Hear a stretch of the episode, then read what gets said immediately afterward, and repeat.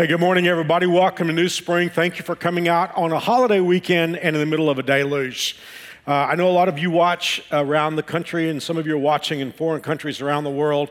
But in Kansas right now, I'm wondering if I shouldn't have had a series on Noah with the weather we've been having. But thank you for coming out. I will say this, though in two weeks, we begin the biggest series I've ever been part of in my life. It's called Clash of Dynasties the Chronicles of Daniel. And I can't wait to get started. I'm living in the book of Daniel for hours every day. And it is an amazing book. This little book, uh, 12 chapters long in the Old Testament, I think is the most intriguing book of the Bible. For one thing, it tells a lot of the future, and not just the future, future from Daniel's perspective, but a lot of the future that is yet to be fulfilled in our lifetime. In fact, there are things happening in our world today, just this week, that I look at as a fulfillment of the book of Daniel. So clearly, we're going to be talking a lot about the future. Daniel speaks a lot about the last end time world empire. We'll be talking about that in week three. In week two, I actually have a sermon that I can't wait to bring on angels because angels appear throughout the book of Daniel. So if you've ever been curious about angels, who they are, um, and what they're about, week two of that series is going to talk about that. There is a message on the Antichrist because Daniel says more about him than anybody. And wonderfully, he talks a lot about Jesus. In fact, we're going to be talking about the places where Jesus appears in Daniel, even though uh, Jesus will not be born on the earth for about five centuries after that. And as I said, I'm committing hours to studying Daniel every day. I don't want to let you down. I was talking to our board in our board meeting a few days ago, and I said, I honestly believe I could preach a year or two from the book of Daniel, but we only have nine weeks, so I'm going to try to bring you the center cuts of this book and what it has to say about our time.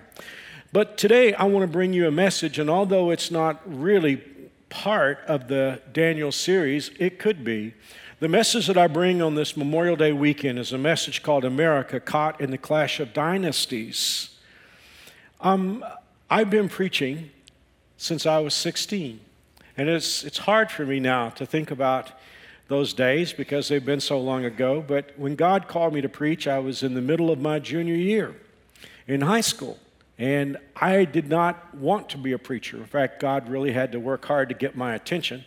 I don't know if you've discovered this, but God doesn't usually work by striking us with lightning. He just works by leaning on us real heavily. And that's what he did. Up until that point, my goal in life was to be an attorney, which is absolutely nothing wrong and a lot of good about that. I wanted to be an attorney, and then I wanted to go into broadcast journalism, and ultimately I wanted to go into politics. But God had a different plan. And I've laughed about it so much through the years because here at New Spring, I've been part of some kind of broadcasting since I think 1991. So I've definitely had all the broadcasting that I want. And I pastored a Baptist church for many years. So Lord knows I've had all the politics any human being could ever want. But God's ways are great, and, and He put His hand on me to preach. And I started preaching when I was 16. It was strange. I committed my life to preaching in January of 1973. Preached my first sermon New Year's Eve in 72. But right after I committed my life to preach, just doors of opportunity started opening, and thankfully they've never stopped opening since that year. I preached my first conference when I was 16. It's hard to believe that. And in those days, I would speak a lot to high school students. I would speak with what they used to call youth meetings or youth conferences. And I got asked a question oftentimes in those days. You know, I would preach, and then after I would get through preaching, there would be a line of people wanting to ask me questions about the Bible, which is kind of funny when you think about asking a 16 year old kid questions about the Bible. But I got asked a question then, but I still get asked that question. In fact, I got asked by a very good friend of mine uh, just a few weeks ago. And that question is Do you see America in Bible prophecy? In other words, can you open the pages of the Bible that speak prophetically about the future? And can you find the United States of America? Now, I can find a lot of other nations. I can find Russia real easy. That's child's play for me. Take you right to uh, the Bible that talks specifically about Russia in the last days. I could find China in the Bible. I could definitely find Iran and Iraq in the Bible. I can find Turkey. I can find some African nations. And of course, the one nation the Bible speaks more about in end time prophecy than any other definitely could find Israel. But those of us here in the United States, and one more time, I'm very respectful to those of you who are watching from other countries right now, but for those of us here in the United States, we love our nation just as those of you around the world love your nation. And America is our homeland. And we wonder is America in Bible prophecy? Does God ever mention us in regard to future times? We know that America has been different from many other nations of the world. It was a long time ago, but America was founded on Judeo Christian principles. Now, clearly, America has not always done the right thing, and I don't argue that for a moment, but we were founded upon biblical principles. And God has been very good to America. We have never lost a war. We've mishandled several, but we have never lost a war. We have never had to worry about foreign powers coming into our land and taking over America. America has been good to other nations. I think those who would expect to find America because of altruism would point to the fact that we have been very good to the other nations of the world. I was not around after World War II. I was born quite a while after that. But for those of you who study history, or those of you who might not be uh, might be old enough to remember, as children, the end of World War II, America actually rebuilt the nations that attacked us. With the Marshall Plan, we rebuilt Europe with the great work of Douglas MacArthur. As fine a general as he is, I think his finest work might have been done in Japan as he led in the turning around of Japan. We, we actually spent the money after we had just come out of World War II rebuilding the nations of our enemies. We have spent trillions of 2019 dollars at least dollars in the, the way we would view them today. We've spent trillions of dollars aiding and protecting nations who aren't always friendly to us. And so, for that reason, among many others, there are those who have been asking me since I was a 16 year old preacher Does the Bible have a prophecy about the United States of America? And so, I want to give you the best answer I have on that. And real quickly, let me just cut to the chase for those of you who might be wanting to get to a bottom line faster than I will get to it. I will say, maybe. I do not know. It's hazy. It's challenging, but I have three answers that I had when I was young, and I still have them to this day. The first possibility is in the book of Ezekiel, there is a mention of what could be a reference to, if nothing else, the normal coalition of nations of which the United States is sometime part. What I do know is in Ezekiel 37, 38, and 39, the Bible is very specific about an invasion that is yet to take place.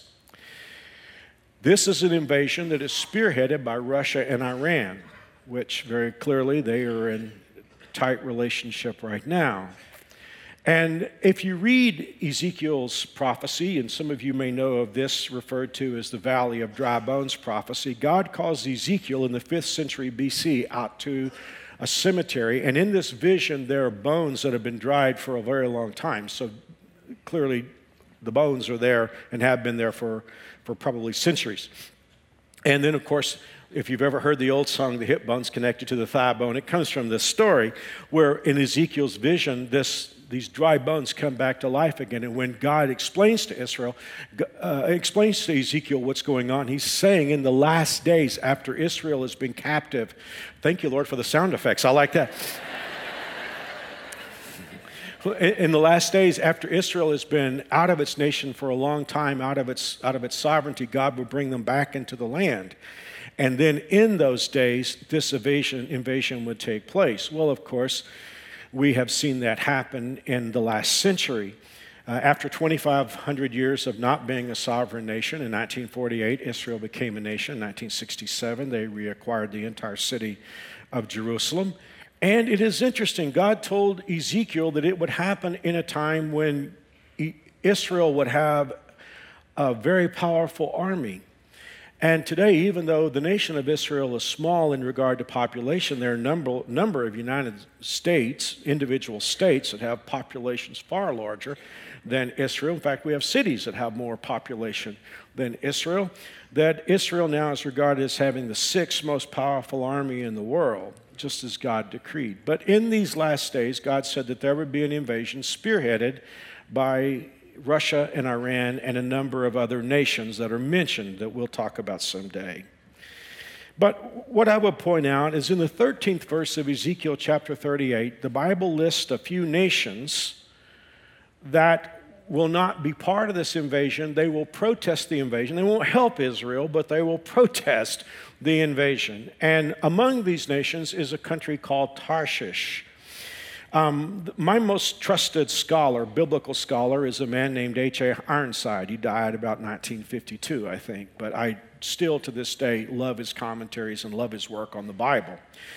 And here is what Dr. Ironside says about Tarshish, and I quote Tarshish is generally identified with the lands of the far west of Europe, including part of Spain, possibly, but very definitely Great Britain.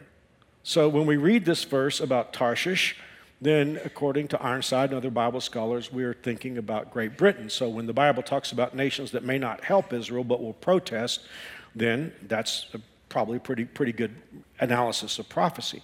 But in that verse 13 that speaks of Tarshish, it says Tarshish and the other young lions. Well, some Bible students look at that and they say, well, the lion has always been a symbol of Great Britain. But as we know, there were other countries that were formed out of Great Britain. Uh, one of the things that Great Britain did was, it, whether, whether through colonization or, or just through their influence, other nations were formed as a result Canada, Australia, New Zealand. But of course, the most known of these and the largest of these is the United States of America. So when the Bible says Tarshish and the young lions will protest the invasion of Israel, there are those who say, well, perhaps one of those young lions is the United States of America. Do I believe that? Well, I sure wouldn't. I sure wouldn't risk anything on it I couldn't afford to lose. For one thing, translations can be dicey, and so that translation, Young Lions, may not be the best translation. It is interesting, and I will just tell you, and I won't go into it today, but for personal reasons and what I think this verse talks about, it sure causes me to watch Brexit. And I, I, watch it pretty carefully because of what I think the Bible could be saying in Ezekiel 38, but I don't know that, and I won't preach it because I don't know it for sure. Maybe it's true. There is a second answer to the question Is America found in Bible prophecy? And it could be that the Bible doesn't mention us because the jury is still out. United States of America is different from many other nations of the world, most other nations, most other nations of history, because we, you and I, are the responsible officers of government. We are a Republican form of democracy. And in our democracy, we make the decisions, or at least we're supposed to. So it could be that maybe God does not write about America because we still have the opportunity to write our chapter in this story. Maybe so. But if you backed me into a corner today and you said, Mark, you must tell me what you personally believe about the United States being in prophecy, I will tell you this is what I do believe. I really don't know that God refers to us in prophecy for a very specific reason. More than any other nation of the world, the United States will be a very different nation five seconds after the rapture happens. Have I lived in a polarized nation? Yes, I have. My lifetime, I was, I'm one of the baby boomers. I was born in one of the median years of the baby boom. I have watched American politics be quite polarized. But I must say that when I was young, that polarization tended to be about economic policies. There were a lot of things that were held universally among the hearts and lives and minds of the American people. So politics tended to diversify along, along economic lines. Never have I ever seen a total polarization as I see in the United States right now. And even though there are many things that separate us, we have an enormous polarization between those who believe in God and those who do not believe in God. So I'm just telling you, five seconds after the rapture, America is going to be a completely very different nation than you and I know it today as. And so, my personal feeling is God does not refer to us in history, or in prophecy rather, because those of us who will be interested and pay attention to it, we're not going to be here. So it's very likely to me that God did not refer to us because America is going to be a very different nation five seconds after the rapture. Now, what is true? Well, in reality, it could be none of those three. It could be one of those three. It could be all of those three. I'm not sure. But what I do know about America today, and that I can stand before you and declare without fear of question, and that is that America is caught in the clash of dynasties. And when I talk about clash of dynasties, I'm not talking about left versus right. I'm not talking about conservative versus progressive. I'm not talking about those who like Fox News and those who like TMZ or CNN. I'm not talking about that at all. From the very beginning of this world, there has been a clash of the dynasty of God and the dynasty of Satan. And that's the rest of it's just smoke and mirrors. The rest of it is just means to an end. So we're living in this clash of dynasties. I need to let you know I was not scheduled to preach this week. I was scheduled to be off, but a few things happened in the schedule that caused me to wind up preaching. And the more I knew I was preaching, the more I had a sense that God wanted me to bring a specific message. So I bring this message today because I believe God has directed me to, and it is going to be a serious message. And it's going to be a message that when we all walk out of here, we may even be a little bit polarized today. But I'm responsible to bring the message that God wants me to bring. And so, with that in mind, I want to bring you a message called America Caught in the Clash of Dynasties, a Memorial Day message for 2019. We, of course, are entering into Memorial Day celebration. Tomorrow is Memorial Day here in the United States. And we, as American citizens, are called upon to remember crosses. All over our world, there are cemeteries that mark the graves of men and women who have given their lives to defend America. And those graves are marked with crosses. I often think on Memorial Day about a poem that is written by a Canadian doctor. His name is John McCrae. And while he was in World War I in, in, uh, in Europe, he saw that fields that had been battlefields were often gashed and churned into mud by cannon fire and mortar fire. But the first thing that would grow after that field had been churned into mud was red poppies. And in 20 minutes, he wrote, wrote a poem that I think is still the greatest poem about those who have died protecting freedom in battle. It's called Flanders Fields. And the poem goes like this In Flanders Fields, the poppies blow between the crosses, row and row that mark our place. And in the sky, the larks still bravely singing fly, scarce heard amid the guns below. And then this line always gives me chills We are the dead Short days ago, we lived, felt dawn, saw sunset glow, loved and were loved, and now we lie in Flanders fields. Take up our quarrel with the foe. To you, from failing hands, we throw the torch, be yours to hold it high. And this line If you break faith with us who die, we shall not sleep, though poppies grow in Flanders fields. And we don't use poppies to mark Memorial Day here in the United States. But I've had the privilege of speaking a number of times in Canada. Their Memorial Day is called Remembrance Day, and it's in November. For some reason, I've spoken in Toronto a couple of times during Remembrance Day, and I stand before a great audience like this, and men and women will all have a red poppy on their coats or jackets or shirts because of this poem. But when I think about remembering those who have died for our freedoms, I think about that one line if you break faith, because that's what it means to remember, to keep faith. See, when we remember those who have given their lives for us tomorrow, it's not like remembering your phone number. It's not that kind of remembering. It is to keep faith, to keep the faith.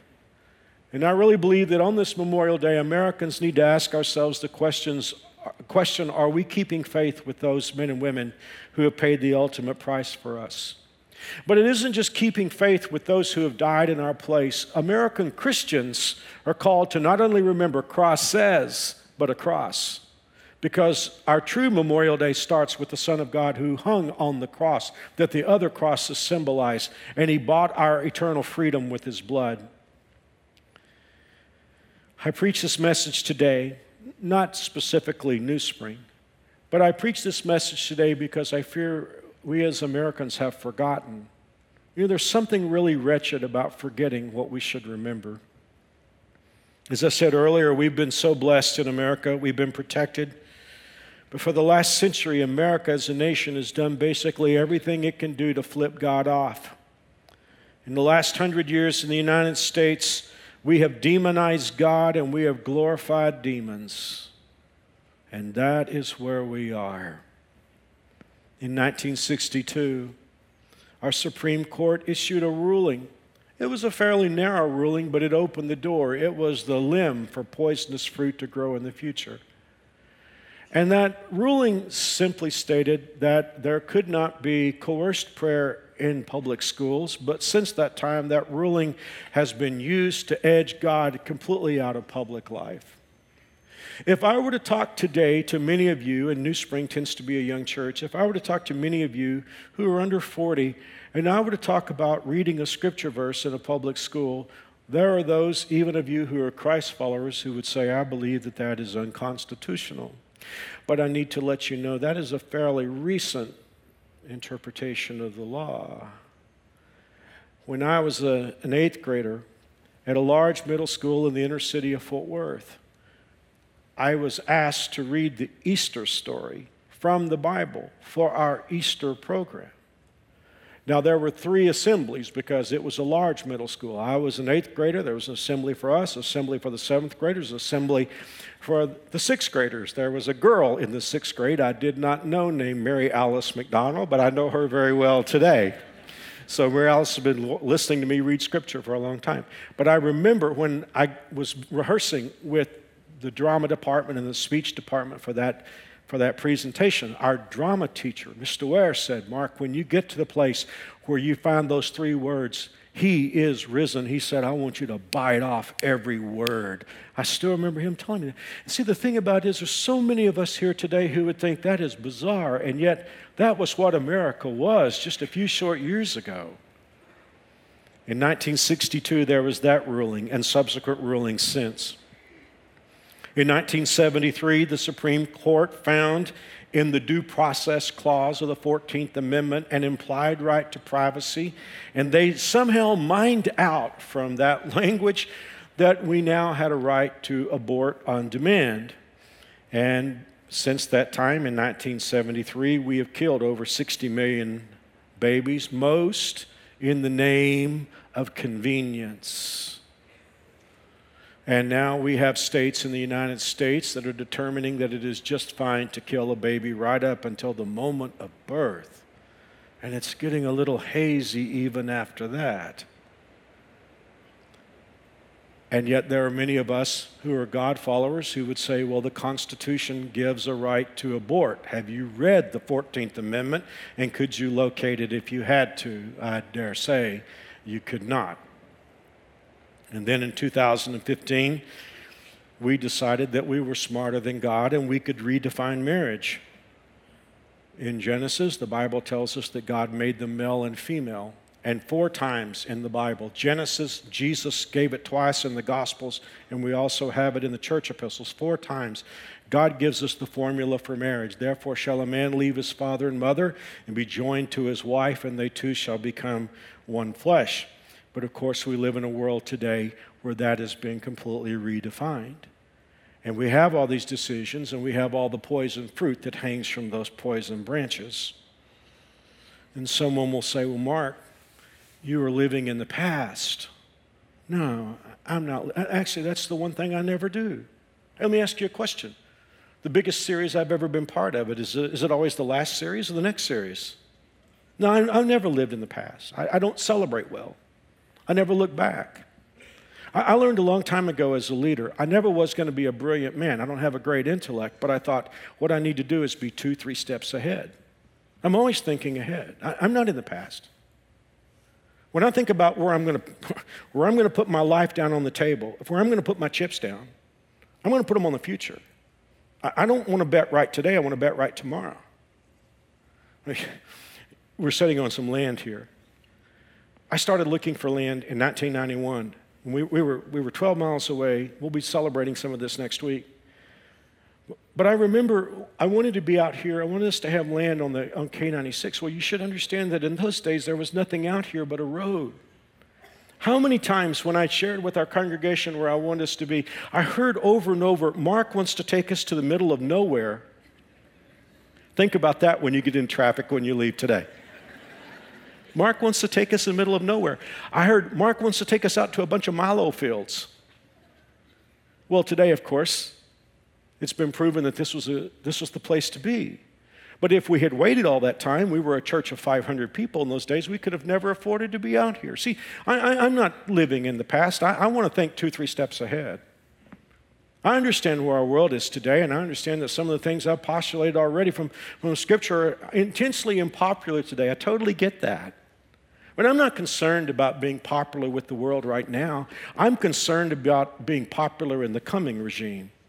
When Jesus Christ comes, I want to make sure I'm right there. And there are those who will say, Well, Mark, you know what? I'm going to believe what the culture believes today, but then when Jesus comes and sets up his kingdom, I'm going to switch over and be part of his team. Hey, Jesus called that and said it's impossible. He, talked to, he gave a story in which there were 10 bridesmaids. Five were ready and five were not ready. They put off getting ready. And then when the bridegroom came, they were too late. And that's what I'm saying to us today. You and I have to, we have to, we have to carve out our position.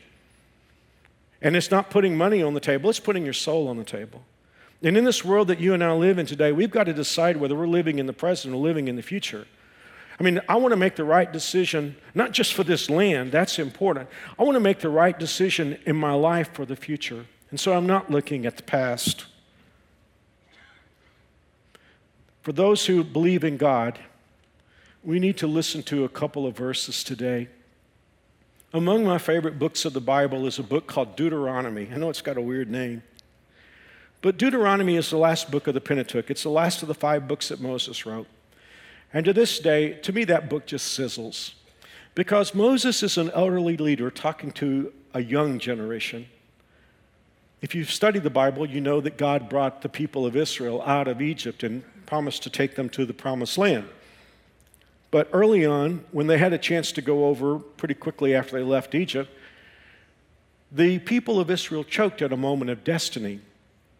And God said to the adults, I'm going to wait till you all die. You're going to wander in the wilderness for 40 years. And then when you all die off, I'm going to take, the, I'm going to take your kids into the promised land. So now all of those 40 years have passed when you read Deuteronomy, and Moses is talking to those kids who've grown up, and they are the ones who will go into Canaan. And so Moses is coaching them up on how to think and live. And here's what he said to them in Deuteronomy 6, and hardly a day goes by that I don't think about these words. He said, So it shall be when the Lord your God brings you into the land to give you large and beautiful cities which you did not build, houses full of good things which you did not fill. When you have eaten and are full, then beware lest you forget the Lord. Remember, this is Memorial Day to remember, and yet God is saying, Beware that you don't forget the Lord. Now, three things jump out of the page for me. First is the word beware. Beware means you have a legitimate reason to be afraid. And when I'm at the ocean and I see a sign, a flag up that says beware of rip currents, and I pay attention to that. When I'm going to someone's house and there's a sign on the window that says beware of dog, I assure you I pay attention to that. Beware means you have a legit reason to be afraid. So God is saying to the people of Israel, you have a legitimate reason to be afraid. Now, the second thing that jumps off the page to me is when God tells them they should be afraid. Because these people have been through all kinds of things. I mean, if you think about their history, they had been through Red Seas flooded, they had had Pharaoh's army chase them, they had had snakes come after them, they had run out of food, run out of water in the desert. All those are kinds of things that would make a person afraid, and yet God never told them to beware during those times. God said, Beware when everything, when you've got everything you want. And then the thing that stands out to me perhaps the most is who they were to beware of, and that was God. God was saying, I can handle, I can handle snakes. I can handle it if you run out of food. I can handle Pharaoh and his army. The one thing God said I can't handle is if you forget me. And he told them to beware. All of that leads me in this Memorial Day sermon 2019 to ask a question. And I ask you today what is the greatest threat to America? Is it radical Islam? Well, that's a serious threat, but I don't think it's our biggest threat. Is it the corrupt political system? I don't like it either, but I don't think that's our biggest problem. Is it anti God progressivism? And I, I put anti God in there as a modifier because I understand all progressivism is not anti God, but there certainly is a strain of it in our nation today. Well, I'm troubled by it, but I don't think that's our biggest threat. Is it our fast growing restriction on freedom of speech? That one really troubles me, but I don't believe that's the biggest threat to America today. I may shock you with this, but I believe it with all of my heart. The greatest threat to America is the cowardly church, the distracted church. And I'm not talking about individual churches like New Spring. When I mention church there, I'm talking about it in a general sense of followers of people who claim to be followers, of people who claim to be followers of Jesus Christ. You say, Mark, are you honestly saying to me that you believe that the cowardly church is a bigger threat to America than radical Islam? In a heartbeat. In a heartbeat. It's too easy. That's a two inch putt. But I want to go a step further today and, and say that churches are led by leaders. So, consequently, I guess it could be rightfully said that the greatest threat to America is cowardly preachers, people who stand like I stand before you today. In America, we have watched the growth of what is called the megachurch. A megachurch is a church that has more than 2,000 in attendance. Well, New Spring has long been a megachurch. It's, it's an unusual phenomenon. When I was a kid growing up, a church that averaged what New Spring averages today might have been the largest church in America, or at least the second largest. And today, we barely crack the top 100. So we live in an age of very large churches and leaders who lead very large churches. And in that process, we have become, as leaders, popular. We have become kind of small celebrities. And so many of the leaders who stand where I stand are so terrified of losing our popularity that many of us will back away in a millisecond if someone calculatedly accuses us of being a hater because we say what God says. I feel it. I feel that pressure. And I fear that I've been guilty because I understand the standard is, is God's standard. I remember some time ago I preached on a hot button topic, maybe the hot button topic. And most of the time, this kind of response doesn't get all the way to me, but for some reason, this did. A, a man wrote me and said that if you preach on that topic again, topic again, we love New Spring, he said, but if you preach on that topic again, we will not stay in the church.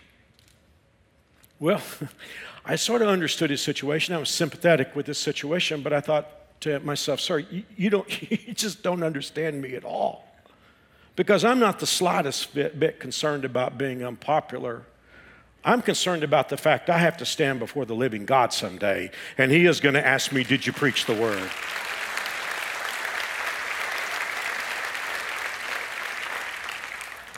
I am thankful for how we've grown. And I'm thankful for how God has worked and moved at New Spring Church. But as much as I would hate to give up anyone, I would see us become a smaller group if that's what it took to stand with God in a heartbeat. I don't want that to happen. I don't believe it will. But what is happening today in so many American churches that believe the Bible is that so often preachers preach safely on the sidelines, often about true stuff, stuff that any Christian should know, but it really doesn't move the football down the field. I call it fortune cookie preaching. You know, fortune cookies don't offend, but there's not too much to take seriously. And I, I, get on the social media sites and, and, the Christian sites and I see what preachers are saying. And there's like this statement that some preacher makes, and it's like, wow, it gets posted, articles are written about it. And I'm like, well, duh. But you understand, it's safely on the sideline. It's a fortune cookie stuff. It doesn't offend, but it doesn't move the football. And this is so pervasive in the church my greatest fear is that Christianity has been redefined, and Christianity redefined is not Christianity. It's to the place now where what is referred to as Christianity in America is largely narcissism plus Jesus. It's what I like. It's do I like it? Do I not like it? Are, are the friends that I hang with, do they feel that way or think that way? And that's what caused that man to say to me, if you preach on this topic again, we, we will not stay in New Spring. Consequently, the arbiter of truth in their mind becomes what is comfortable with me. That is not Christianity at all.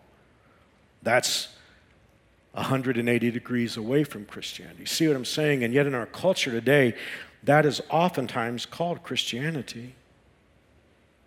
Well, just so that you will know that I'm not creating a problem where there isn't one, I want you to hear what God said to preachers.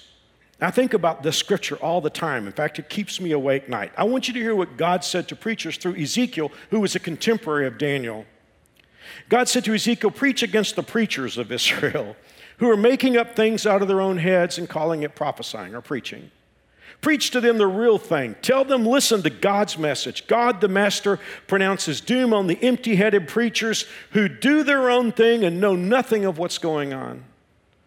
The fact is, they've lied to my people. They've said, no problem, everything's just fine when everything's not just fine. And this is the line that gives me chills. Because you, God's talking to preachers, because you've made it easy for others to persist in evil, so that it wouldn't even dawn on them to turn to me so that I could save them. God said, As of now, you're finished. No more delusion mongering, no more sermonic lies. I'm going to rescue my people from your clutches, and you'll realize that I'm the God. One of the most important things that we could ever read, we just read a moment ago, because somebody could listen to me and you could say, Well, Mark, I just think we should never say anyone's doing anything wrong that makes them feel bad. Guys, listen to me, please. Feeling bad about what I do wrong is nothing compared to going to hell. And a person who will not tell the truth because they claim to have sympathy for a person, they will not, and you just read it with me. God is saying, you don't tell them the truth because if you told them the truth, they would, they would know they need to turn to me and not be judged, but to be saved. And if a preacher will not tell the truth about sin, he can say or she can say that what they are saying is in order to be affirming, when in reality they are cosmic terrorists. Because God says to those who do what I do, your responsibility is to tell the truth. Because when we know that we are sinners, it makes us know we need a Savior. And it's so that we will turn to God and be forgiven. And even though we are flawed, broken people with many sins, that we will continue to have into our lives until Jesus comes back. When we know we need a Savior, then we get help. But if, if, if a person, you know, it would be like a person going to the doctor who had traits of cancer developing, and that doctor would know that perhaps they're in the early stages of cancer, but they would know that the treatment for it might not be something that person would be comfortable with. So the doctor would say, Hey, you're just fine, it's no problem. That doctor would not be the friend of that person, that doctor would be a medical terrorist. And that's what we have in America today. On June 6th, I will celebrate my 34th year here at New Spring. And I stand before you today, not knowing if I have many days or few days. I stand before you today afresh and anew, and as I approach my 34th anniversary here, I commit to you that I will preach the Word of God without fear or favor.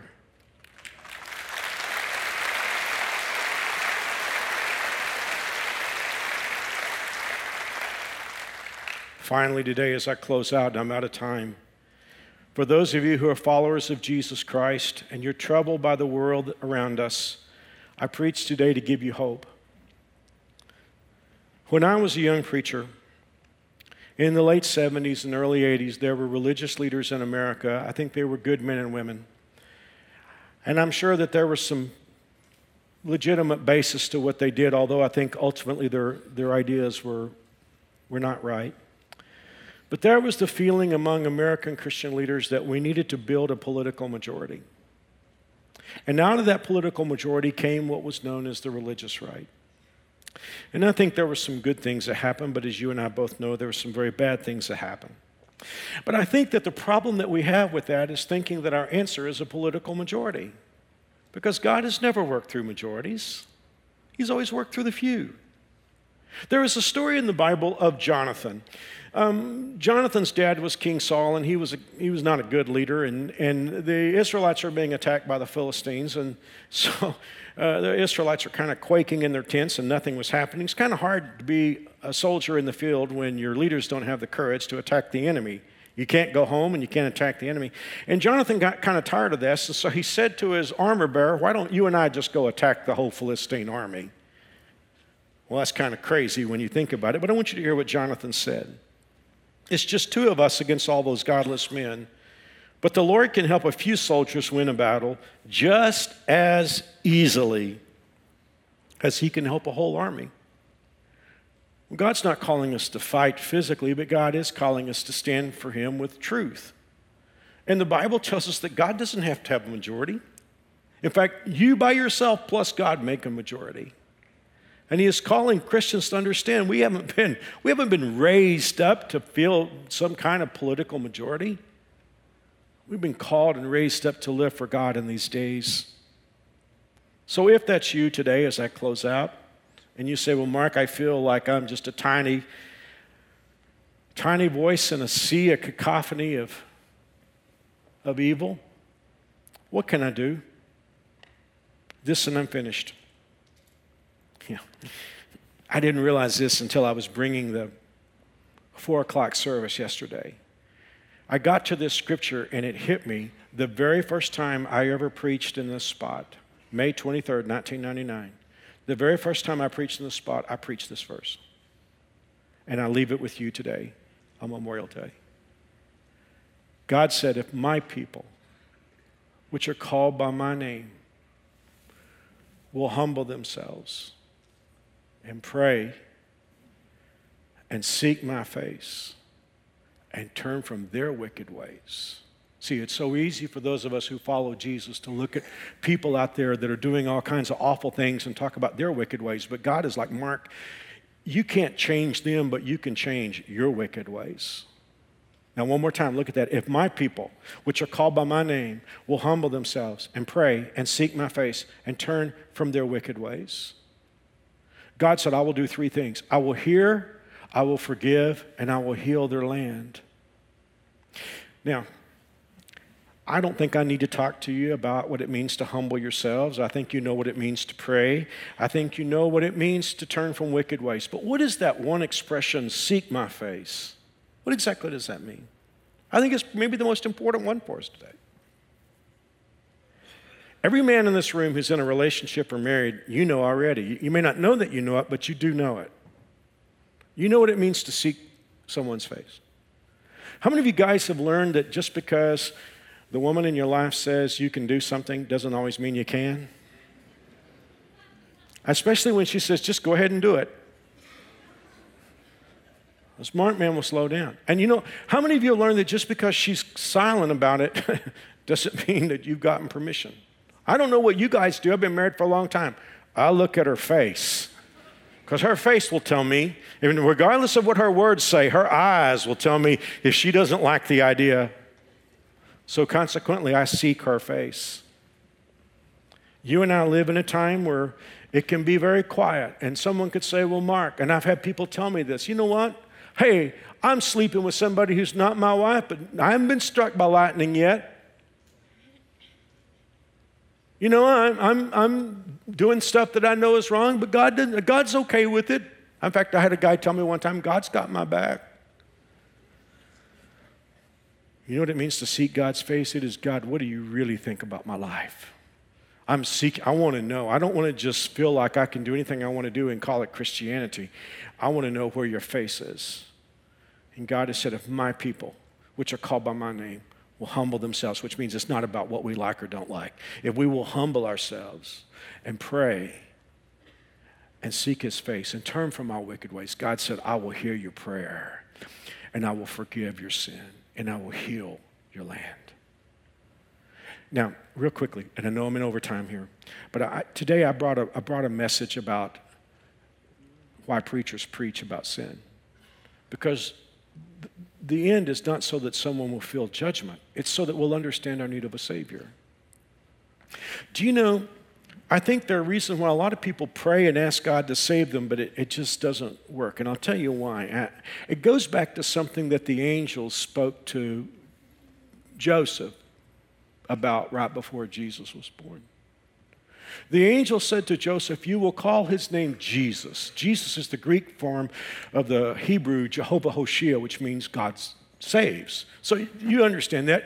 The angel said to Joseph, You will call his name God saves, because he shall, no, work with me for a second, he shall save his people from their sin. I think that's the most overlooked prepositional phrase in American Christianity today. Because a lot of people think he saves us from hell. So I, I, don't have any problem with sin, and I don't think what God says is sin is sin. I don't think there's any problem.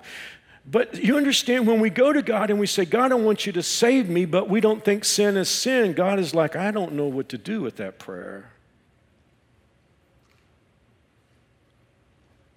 We're told that Jesus didn't just come to save us from hell, He came to save us from our sins. And that is when we know we're wrong before God and we know that we break God's law, but it, we come to God and we say, Jesus, I'm asking you to be my Savior. You bled on the cross to pay for my sin. And three days later, you walked out of the grave. And by the grace of God, I'm trusting you to help me live a new life. If you're ready to make that decision today, I want to just pray with you before this service is over. I'll pray this slowly and give you an opportunity, if you really want to own these words, to say them to God, and then He'll hear our prayer. Let's all bow our heads for just a moment. Dear God, I know I'm a sinner and I can't save myself, but I believe you love me anyway. I come to you asking you to forgive me of my sins. I am willing to agree with you. I believe Jesus died for my sins. I believe he arose from the grave. Would you save a sinner like me in Jesus' name? Amen. If you just pray with me, if you don't mind going straight to one of our info centers or all around the campus, I have a box prepared for you that's got a Bible like I preach from, a book I wrote, and a lot of cool stuff. Just say I prayed with Mark. Thanks for being here. Happy Memorial Day.